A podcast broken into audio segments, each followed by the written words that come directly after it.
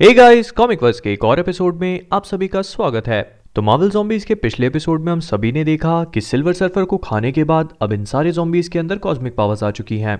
और अपने सेवक के इशारे पर गैलेक्टस भी अब अर्थ पे पहुँच चुका है और उसे कंज्यूम करने के लिए वो रेडी है।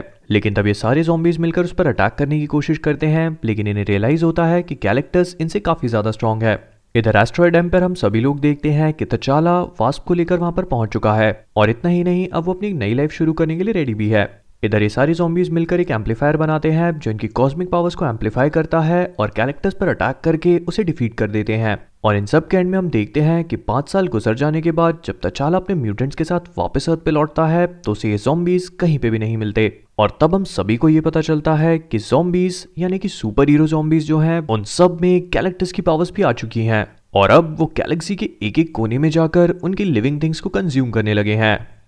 अब आगे।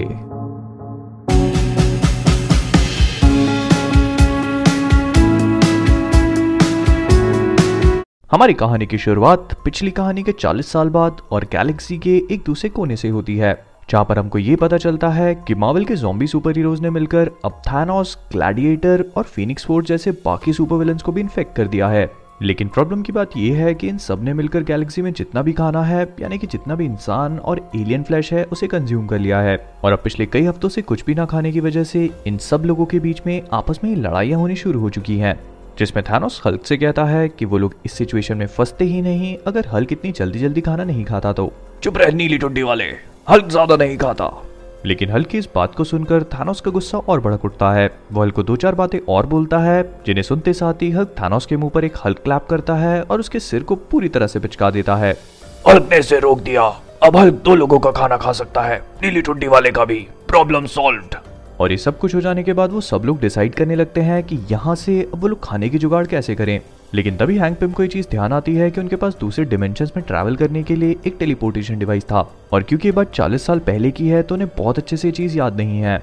लेकिन जैसे जैसे वो लोग अपनी मेमोरी को जॉक करना शुरू करते हैं, उनके दिमाग में ये चीज़ और क्लियर होने लगती है। और उन्हें याद आने लगता है कि सब कुछ पूरी तरह से रियल है। और इसी के साथ वो लोग निकल पड़ते हैं एक बार फिर से अपने प्लानट अर्थ की तरफ़। और इसी रास्ते में ल्यूक केज स्पाइडरमैन से पूछता है कि पीटर काफ़ी देर से बहुत चुप है। तो आखिरकार बात क्या है? और स्पाइडरमैन उसे जवाब देता है, मुझे नहीं पता, मैं सोच रहा हूँ। आई मीन मैं जितना ज़्यादा सोचता हूँ, मुझे ये चीज़ रियलाइज़ होने लगती है कि जितना मैं ज़्यादा भूखा रहता हूँ, मेरी हंगर उतनी कम होने लगी है। मुझे पता है तुम्हें ये चीज़ सुनकर बहुत हैरानी होगी, पर ये रियलिटी है। और वहाँ से बहुत दूर प्लानट अर्थ पर हम सभी लोग देखते हैं कि तचाला ने अपना किंगडम बना लिया है। उसने न्यूयॉर्क शहर में ही न्यू वकांडा को जन्म दिया है। और अब पिछले 40 सालों से म्यूटेंट्स और अपने बचे हुए इंसानों पर रूल करने के बाद तचाला के रूल में एक प्रॉब्लम होने लगी है। और वो प्रॉब्लम है उसके साथ ही म्यूटेंट्स जो इतने सालों के रूल के बाद अब बगावत पर उतरना शुरू कर चुके हैं। क्योंकि उन्हें लगता है कि ब्लैक पैंथर इतना अच्छा रूलर नहीं है, और क्योंकि वो लोग म्यूटेंट्स हैं तो उन्हें अपने जीन पूल को रीस्टैब्लिश करने की ज़रूरत है। लेकिन इनके साथ ही साथ उनकी एक प्रॉब्लम ये भी है कि तचाला ने, क्योंकि वास्प यानी कि एक जॉम्बी को अपने घर में रखा हुआ है तो वो लोग इस चीज़ से भी सिक्योर फील नहीं करते। लेकिन तभी वहाँ पर वास्प आकर उन सबसे कहती है कि वो इतनी बड़ी प्रॉब्लम नहीं है, क्योंकि पिछले काफ़ी दिनों से उसे ये चीज़ महसूस होने लगी है कि उसकी हंगर यानी कि उसकी भूख अब धीरे धीरे करके फेड होने लगी है। और वो जानती है कि कोई भी उसकी बात पर यकीन नहीं करेगा, इसीलिए उसने हॉकाई के सिर को ढूंढ निकाला है, और उसके साथ भी यही सेम इशू है। और इधर हम सभी लोग देखते हैं कि उन zombies ने रास्ते में चलते चलते एक नए खाने की चीज़ को ढूंढ निकाला है, और उस खाने की चीज़ का नाम है द प्लानट ईगो जो कि एक लिविंग प्लानट है, या फिर मैं यूँ कहूँ कि जो कि एक लिविंग प्लानट था। लेकिन अब ये सारे के सारे zombies मिलकर उसे कंज्यूम करना शुरू कर चुके हैं, और इधर अर्थ पे ब्लैक पैंथर के अगेंस्ट में जो ग्रुप खड़ा हुआ था, उसे हम सभी लोग देखते हैं। इसका लीडर है कॉर्टेज जो कि पिछले म्यूटेंट्स, यानी कि मैग्नीटो के जो म्यूटेंट्स थे, उनके ग्रुप का लीडर हुआ करता था। ये उसी का बेटा है, और अब इसने मिलकर जितने भी म्यूटेंट्स हैं, उन्हें इकट्ठा करना और उन्हें ब्लैक पैंथर के खिलाफ भड़काना शुरू कर दिया है। वो अपने साथियों से कहता है, मैं हमारे वॉरियर किंग में अपने फेथ को लूज कर चुका हूँ। मुझे उस पर भरोसा नहीं है। ये वो किंग है, जिसने कभी वॉर तक नहीं लड़ा। मुझे इसकी आँखों में सिर्फ़ डर दिखता है। डर हमारे पास से, डर हमारे फ्यूचर से। मैं किंग नहीं देखता, मैं एक बूढ़ा इंसान देखता हूँ। जो अपने आप को तो खो ही चुका है, लेकिन वो अपने साथ साथ हमें भी पूरी तरह से सड़ाने वाला है। तो दोस्तों, मैं कहता हूँ, एक नई डायरेक्शन में चले, एक नए आइडिया और नई लीडरशिप के साथ। और ये सुनकर उसके जितने भी फॉलोअर्स हैं, वो उसके नाम को चीयर करने लगते हैं। और उसी रात हम सभी लोग देखते हैं कि तचाला अपनी वाइफ के साथ अपने बेड चेम्बर्स में सो रहा होता है, कि तब ये अचानक कोई चुपके से आकर उसके पेट में एक छुरा घुसा देता है। तचाला की दर्द से नींद खुलती है और वो लात मारकर उस इंसान को दूर फेंक देता है। और हम सभी को पता चलता है कि वो शख्स दरअसल में कोर्टेस का एक फॉलोअर है, जिसे वास्प तुरंत ही आकर वहीं पे मार देती है। और तचाला की इस हालत को देखकर उसकी वाइफ बहुत ज़्यादा घबराने लगती है और वास्प उससे कहती है कि उसे घबराने की ज़रूरत नहीं है। वो जानती है कि तचाला को कैसे बचाना है और उसके पास सिर्फ़ एक ही रास्ता है। और ये कहकर वो तचाला को काट लेती है और उसे भी एक जोम्बी में ट्रांसफॉर्म कर देती है। लेकिन तचाला को टेस्ट करने के बाद अब वास्प का हंगर एक बार फिर से लौट चुका होता है। और वो तचाला की वाइफ को वहाँ पर बैठा हुआ देखकर उस पर कूदने लगती है, लेकिन तचाला तुरंत ही उसे पकड़ लेता है।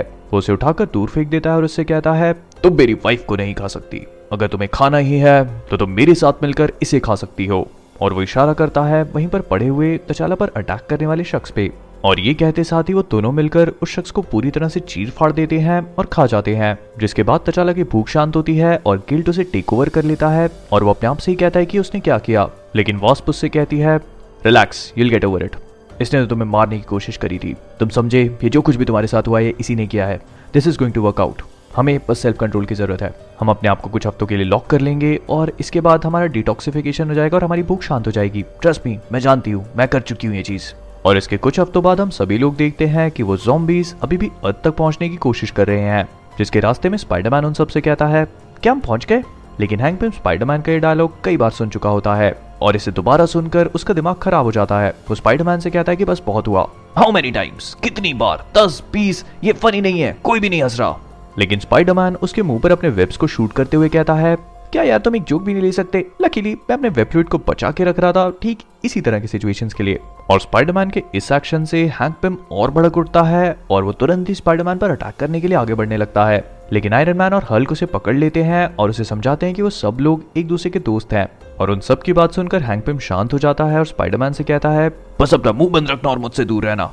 मैं 20 साल पहले भी तुम्हें पसंद नहीं करता था। मुझे मुझे कोई बताओ ये, इसने सरवाइव कैसे किया? कर्नल अमेरिका मर चुके हैं, लेकिन ये ज़िंदा है। ये मुझे समझ में नहीं आता। आखिरकार कैसे तुम बच गए? हाँ वही तो मैं कह रहा हूँ। जो कुछ भी हमने किया है, उसके बाद तो हम सबको बनना चाहिए। हम ज़िंदा क्यों हैं? और इधर अर्थ पे हम सभी लोग देखते हैं कि ब्लैक पैंथर और वास्प ने अपने आप को पिछले कई हफ्तों से लॉकअप करके रखा है और इसी मौके का फ़ायदा उठाते हुए कॉर्टेज ने अपनी आर्मी का इस्तेमाल किया और ब्लैक पैंथर के किंगडम को टेक ओवर कर लिया। और अब न्यू लीडर बनने के बाद उसने ये डिसाइड किया है कि ब्लैक पैंथर और वास्प इन दोनों को वो एग्जीक्यूट करेगा। लेकिन तभी अचानक वहाँ पर ब्लैक पैंथर के पुराने साथी, यानी कि फोज और रेनॉल्ड्स आते हैं और उन्हें बाहर निकालने की कोशिश करने लगते हैं। वो ब्लैक पैंथर की पट्टी बांधकर उसके जितने भी इंटेस्टाइन्स और ऑर्गन्स होते हैं, उन्हें अंदर ही समेट लेते हैं और ब्लैक पैंथर से पूछते हैं कि क्या वो ठीक है। ठीक? नहीं। मैं ठीक तो नहीं हूँ, लेकिन मेरी भूख जा चुकी है। इन दोनों चीज़ों में काफ़ी डिफरेंस है, लेकिन मेरा दिमाग अभी भी इंटैक्ट है। वो लोग तचाला और वास्प से कहते हैं कि उन सभी को वहाँ से निकलना होगा और अपने साथ वो लोग हॉकाई को भी लेते जाएँ, क्योंकि उनका वहाँ पर रहना खतरे से खाली नहीं है और कोर्टेस के लीडर बनने के बाद वो उन्हें कभी भी मार सकता है। लेकिन तभी उनके पीछे से एक आवाज़ आती है और वो सभी पलट के देखते हैं कि कोर्टेस अपने साथियों के साथ वहाँ पर आ पहुँचा और उसके साथ में मौजूद है तचाला का ग्रैंडसन भी। वो तचाला के ग्रैंडसन को अपने हाथों में पकड़कर उससे कहता है, क्या तुम अपने दादाजी को गुड बाय भी नहीं बोलोगे? देखो लिटिल कशाम्बा देखो अपने ग्रैंडफादर को, देखो वो क्या बन चुका है। जाओ जाओ उनसे हेलो तो बोलो और देखो तुम्हारे साथ क्या करता है। लेकिन तचाला का ग्रैंडसन कशाम्बा बहुत ज़्यादा डर चुका है।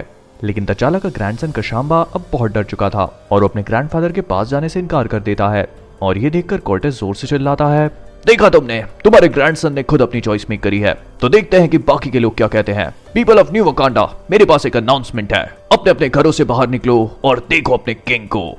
देखो कि वो कैसे एक मॉन्स्टर बन चुका है। और उसकी ये बात सुनकर वकांडा के जितने भी लोग हैं, वो अपने घरों से बाहर निकलने लगते हैं, लेकिन उनकी नज़र तचाला पर नहीं, बल्कि किसी और पे होती है। और कॉर्टेस पलट के देखता है कि वो सारे के सारे zombie super heroes finally Earth तक पहुँच चुके हैं। उन सारे जॉम्बीज को देखकर तचाला फोर्ट से कहता है कि उसे जैसे ही मौका मिले, वो कृषाम्बा और उसकी वाइफ को लेके एस्ट्रॉइड एम तक पहुँच जाए। और एंटमैन उन सभी से कहता है, मुझे नहीं पता कि मैंने तुम लोगों को पहले कैसे मिस कर दिया, लेकिन यहाँ पर आने से पहले तुम तुम लास्ट चीज़ हो जो मैंने यहाँ पर एक्सपेक्ट करी थी। ब्लैक पैंथर उन सारे जॉम्बीज को समझाने की कोशिश करता है कि वो खुद भी अब जॉम्बी बन चुका है, लेकिन उसे पता है कि इस हंगर को कंट्रोल किया जा सकता है, और अगर वो चाहे तो वो उन जॉम्बीज की भी मदद करेगा। लेकिन तभी अचानक हल्क उनके बीच में कूद पड़ता है और ज़ोर से चिल्लाता है, बहुत हुआ हल्का भूखा है! और इसी के साथ ब्लैक पैंथर फौज को वहाँ से धकेल लेता है, ताकि वो उसके ग्रैंडसन और उसकी वाइफ को प्रोटेक्ट कर पाए। इधर हल्क उन सारे न्यू वकांडा के लोगों को खाना शुरू कर देता है, लेकिन तभी पे उसे पीछे से पकड़ के कहता है, नहीं हल्क रुक जाओ! यहाँ पर बहुत थोड़े से इंसान है और तुम हमेशा यही करते हो। तुम्हें थोड़ा सा दिमाग लगा के सोचने की ज़रूरत है। हमें थोड़ा सा स्मार्ट होना पड़ेगा। हमने बहुत सारी चीज़ें गलती करी हैं, लेकिन अब हम उन गलतियों को नहीं दोहरा सकते। हम बार बार बस खाते रहते हैं, खाते रहते हैं और फिर एक प्लानट से दूसरे प्लानट जाते हैं। और यही पिछले चालीस सालों से करते करते हम कहाँ पहुँच गए? एक बार देखो तो सही। हमारे पास एक रियल चांस है। हम लोग हम लोग इन सारे इंसानों को बचा सकते हैं, इन्हें कंजर्व कर सकते हैं। क्योंकि तुम सबके बारे में तो मुझे नहीं पता, लेकिन पर्सनली मुझे ह्यूमन मास सबसे ज़्यादा पसंद है। हम इस जगह पर ह्यूमंस को पालेंगे और उन्हें ब्रीड कराएँगे। एक ऐसा कैंप बनाएँगे जिसे हम सभी लोग कंट्रोल करें और उन्हें थोड़ा थोड़ा करके खाएँगे। हम उसे बचाएँगे। और अगर हम लोग ये चीज़ सक्सेसफुली कर लेते हैं तो ज़िंदगी भर ज़िंदगी भर हमारा खाना खत्म नहीं होगा। लेकिन एंटमैन के इस प्लान को सुनते ही स्पाइडरमैन का दिमाग खराब हो जाता है। वो अपनी कॉस्मिक बीम का इस्तेमाल करके उस पर एक ब्लास्ट करता है और उसके स्कल को आधा काट देता है। वो उन सबसे कहता है, एक बार अपनी बात को सुन के देखो, तुम क्या बोल रहे हो? तुमने खुद सुना कि तुम क्या बोल रहे हो? फॉर गॉड सेक मैन तुम्हारा दिमाग खराब हो गया क्या? हम कई सालों से स्पेस में ट्रैवल कर रहे हैं, पिछले चालीस सालों से सिर्फ़ खा रहे हैं और खा रहे हैं। जो हमें दिखा, हम उसे खाते चले गए। और आखिर में हम घूम फिर के कहाँ पर आए? सीधे यहीं पर अर्थ पे। एक ऐसी जगह जहाँ पर मैं जो हूँ, उससे छुप नहीं सकता, मैं भाग नहीं सकता। सारी चीज़ें हमारी आँखों के सामने हैं। हम हीरोज हुआ करते थे, और हम हम वापस कहाँ पर आए? हमारी फैमिलीज़ के पास। हम ये दोबारा नहीं कर सकते। मैं मैं तुम्हें नहीं करने दूँगा। और ये सब कुछ सुनकर एंटमैन उससे कहता है, हा, Colonel America would be proud अब को इसको मारो! और इसी के साथ लोगन स्पाइडरमैन पर अटैक करना शुरू कर देता है। लेकिन तभी अचानक वहीं पर खड़ा हुआ ल्यूक केज स्पाइडरमैन की मदद के लिए आता है, और लोगन के मुँह पर एक पंच मारता है। इधर इसी मौके को देखते हुए वास्प कशाम्बा और फोर्ज को वहाँ से भगा देती है। वो उनसे कहती है कि अंदर जाके छुप जाओ और तचाला के ऑर्डर्स पर उन्हें तुरंत ही एस्ट्रॉइडम के लिए निकल जाना चाहिए। लेकिन रेनॉल्ड जो कि न्यू वकांडा का टेक्नीशियन था, वो उन सबसे कहता है कि अगर वो लोग ऊपर स्पेस में जाते हैं तो ये सारे के सारे जॉम्बीज उड़कर उनके पीछे आ जाएँगे। और इतना ही नहीं, उसके पास एक प्लान भी है। तो बस इन सब लोगों को इतना करना है कि जितने भी जॉम्बीज न्यू वकांडा की बाउंड्री के अंदर हैं, उन्हें धकेल कर उस बाउंड्री से बाहर निकालना है। और रेनॉल्ड्स की इसी बात को सुनकर तचाला और उसके जितने भी साथी होते हैं, वो उन सारे जॉम्बीज को पुश करना शुरू कर देते हैं। वो धीरे धीरे करके उन जॉम्बीज को थोड़ा बहुत पुश कर पाते हैं और तचाला रेनॉल्ड से कहता है कि वो लोग इससे ज़्यादा नहीं कर सकते और जो कुछ भी प्लान है रेनॉल्ड्स को अभी एक्टिवेट करना होगा।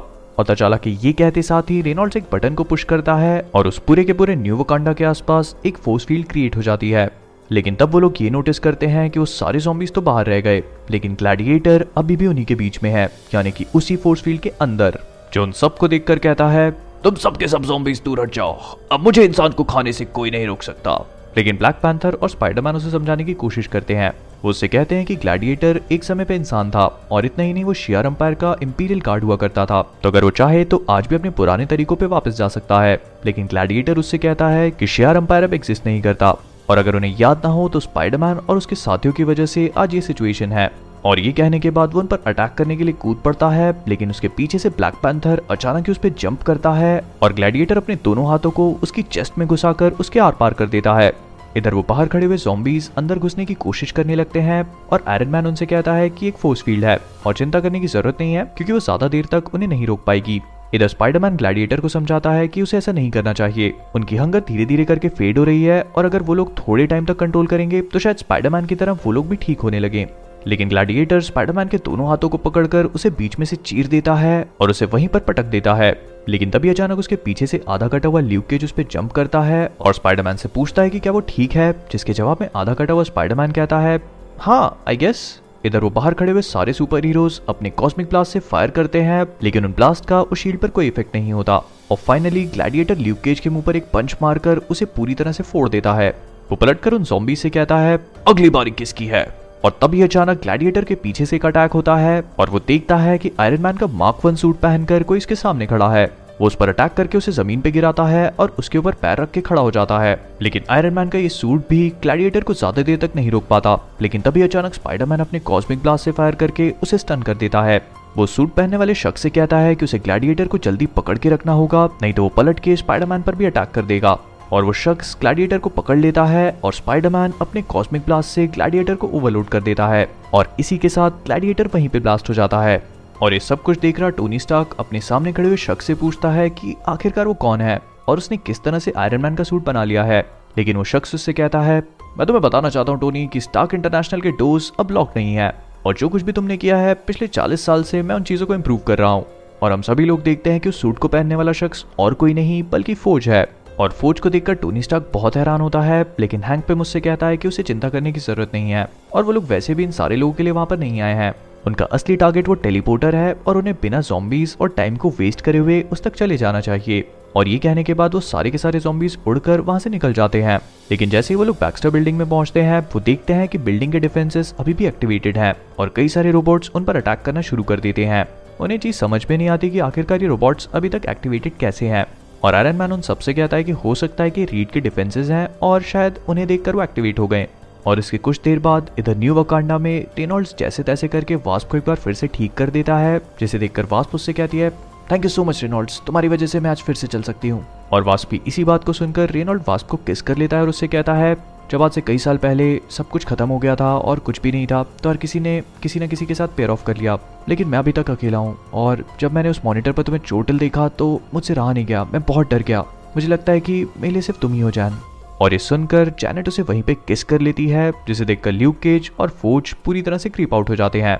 और इसके कुछ देर बाद फोज ल्यूक केज को भी एक नई बॉडी दे देता है, जिसकी मदद से ल्यूक केज भी अब मूव कर सकता है। ल्यूक उससे पूछता है कि आखिरकार वो लोग ज़िंदा कैसे बचे? वो लोग कहाँ पे थे और उन्होंने इतने सालों तक कैसे सरवाइव किया? और फोर्ज उसे सारी कहानी सुनाता है, जिसके जवाब में ल्यूक केज उससे कहता है, तुम लोग एक लाइफ को जी रहे हो। मैं लाइफ को मिस करता हूँ। मैं स्मेल्स को मिस करता हूँ। आई मिस फ़ूड मैं बहुत सारी चीज़ों को मिस करता हूँ। और उन सब के एक बार फिर से पैचअप हो जाने के बाद वो लोग कॉर्टेस से बात करते हैं और उसे समझाते हैं कि अगर वो लोग मिलकर काम नहीं करेंगे तो ये सारी सिचुएशन पूरी तरह से फेल हो जाएगी। और इसी वजह से जितने भी एकोलाइट्स और जॉम्बीज हैं, उन्हें मिलकर काम करना होगा। और ये सुनकर कॉर्टेज उनकी बात मान लेता है और वो लोग मिलकर काम करने लगते हैं। जिसके बाद स्पाइडरमैन और ल्यूक केज मिलकर उन्हें उन जॉम्बीज के प्लान के बारे में बताते हैं कि किस तरह वो एक टेलीपोर्टर को ढूंढते हुए आए हैं, ताकि वो लोग खाना ढूँढने के लिए पैरेलल अर्थ पे ट्रैवल कर पाए। और ये सुनकर फोर्ज मुस्कुराने लगता है और उन सबसे कहता है कि उसके पास कुछ ऐसा है जो उन सभी को दिखाना चाहता है। और इधर बैक्स्टर बिल्डिंग में हम सभी लोग देखते हैं कि वो जॉम्बीज उस पूरी बिल्डिंग का चप्पा चप्पा छान मारते हैं, लेकिन उन्हें वो टेलीपोर्टर कहीं पे भी नहीं मिलता। और तभी अचानक टोनी स्टार को ये चीज़ हिट करती है कि सारे के सारे डिफेंसेस अपने आप एक्टिवेट नहीं हो सकते। इन्हें किसी न किसी ने एक्टिवेट किया है और वो शख्स जो कोई भी है, उसे टेक्निकल चीज़ों का बहुत ज़्यादा नॉलेज है। और वो शख्स और कोई नहीं, बल्कि फौज ही होगा। क्योंकि उसी ने टोनी स्टार के आर्मर को भी चोरी किया और हो सकता है कि उसी ने उस डिवाइस को भी यहाँ से निकाला हो। और हम सभी लोग देखते हैं कि टोनी की बात पूरी तरह से सही है, क्योंकि फौज ने उस टेलीपोर्टर को वहाँ से निकालकर अपने न्यू वकांडा में स्टैब्लिश कर लिया है।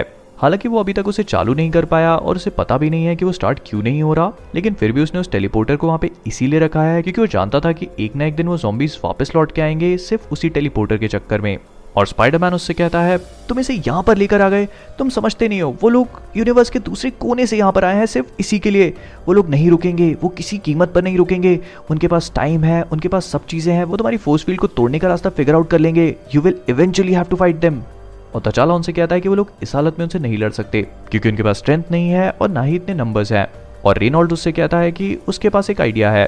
उन सब लोगों को अपने लैब तक लेके जाता है और उन सबसे कहता है कि जब उसने इस चीज़ को शुरू किया था, तब उसे यकीन नहीं था कि ये चीज़ काम भी करेगी। और वो जानता है कि एथिकली ये चीज़ सही नहीं है, लेकिन इस समय पर जो कुछ भी उसने किया है, वो उनके लिए सबसे बेस्ट है। और ये कहने के बाद वो अपने सामने मौजूद एक बटन को दबाता है, जिससे कुछ गेट्स खुलते हैं और वो सब लोग देखते हैं कि उनके सामने खड़े हैं Colonel America. Thanks a lot for watching guys अगर आप सभी को वीडियो पसंद आया हो तो प्लीज़ इसे लाइक और शेयर करना मत भूलिएगा आप सभी लोग मुझे फेसबुक और इंस्टाग्राम पे भी फॉलो कर सकते हैं, जिनकी लिंक्स मैंने डिस्क्रिप्शन में दे रखी हैं। इसके साथ ही साथ हमारा गेमिंग चैनल भी है, जिसे मैंने हाल ही में शुरू किया है, और इस पर मैं ऑलमोस्ट डेली लाइव भी आता हूँ। तो अगर आप सभी लोगों ने वहाँ पर मुझे सब्सक्राइब नहीं किया है तो अभी जाइए और सब्सक्राइब कीजिए। मैं इसका अगला पार्ट बहुत ही जल्दी अपलोड करूँगा। तब तक आप सभी लोग मुझे कमेंट्स में चीज़ बताते रहिए कि आप सभी को ये वाला पार्ट कैसा लगा। तो इसी के साथ जाने से पहले कॉमिक वर्स से मैं हूँ मोहित, और आप सभी लोग stay safe stay healthy and keep being awesome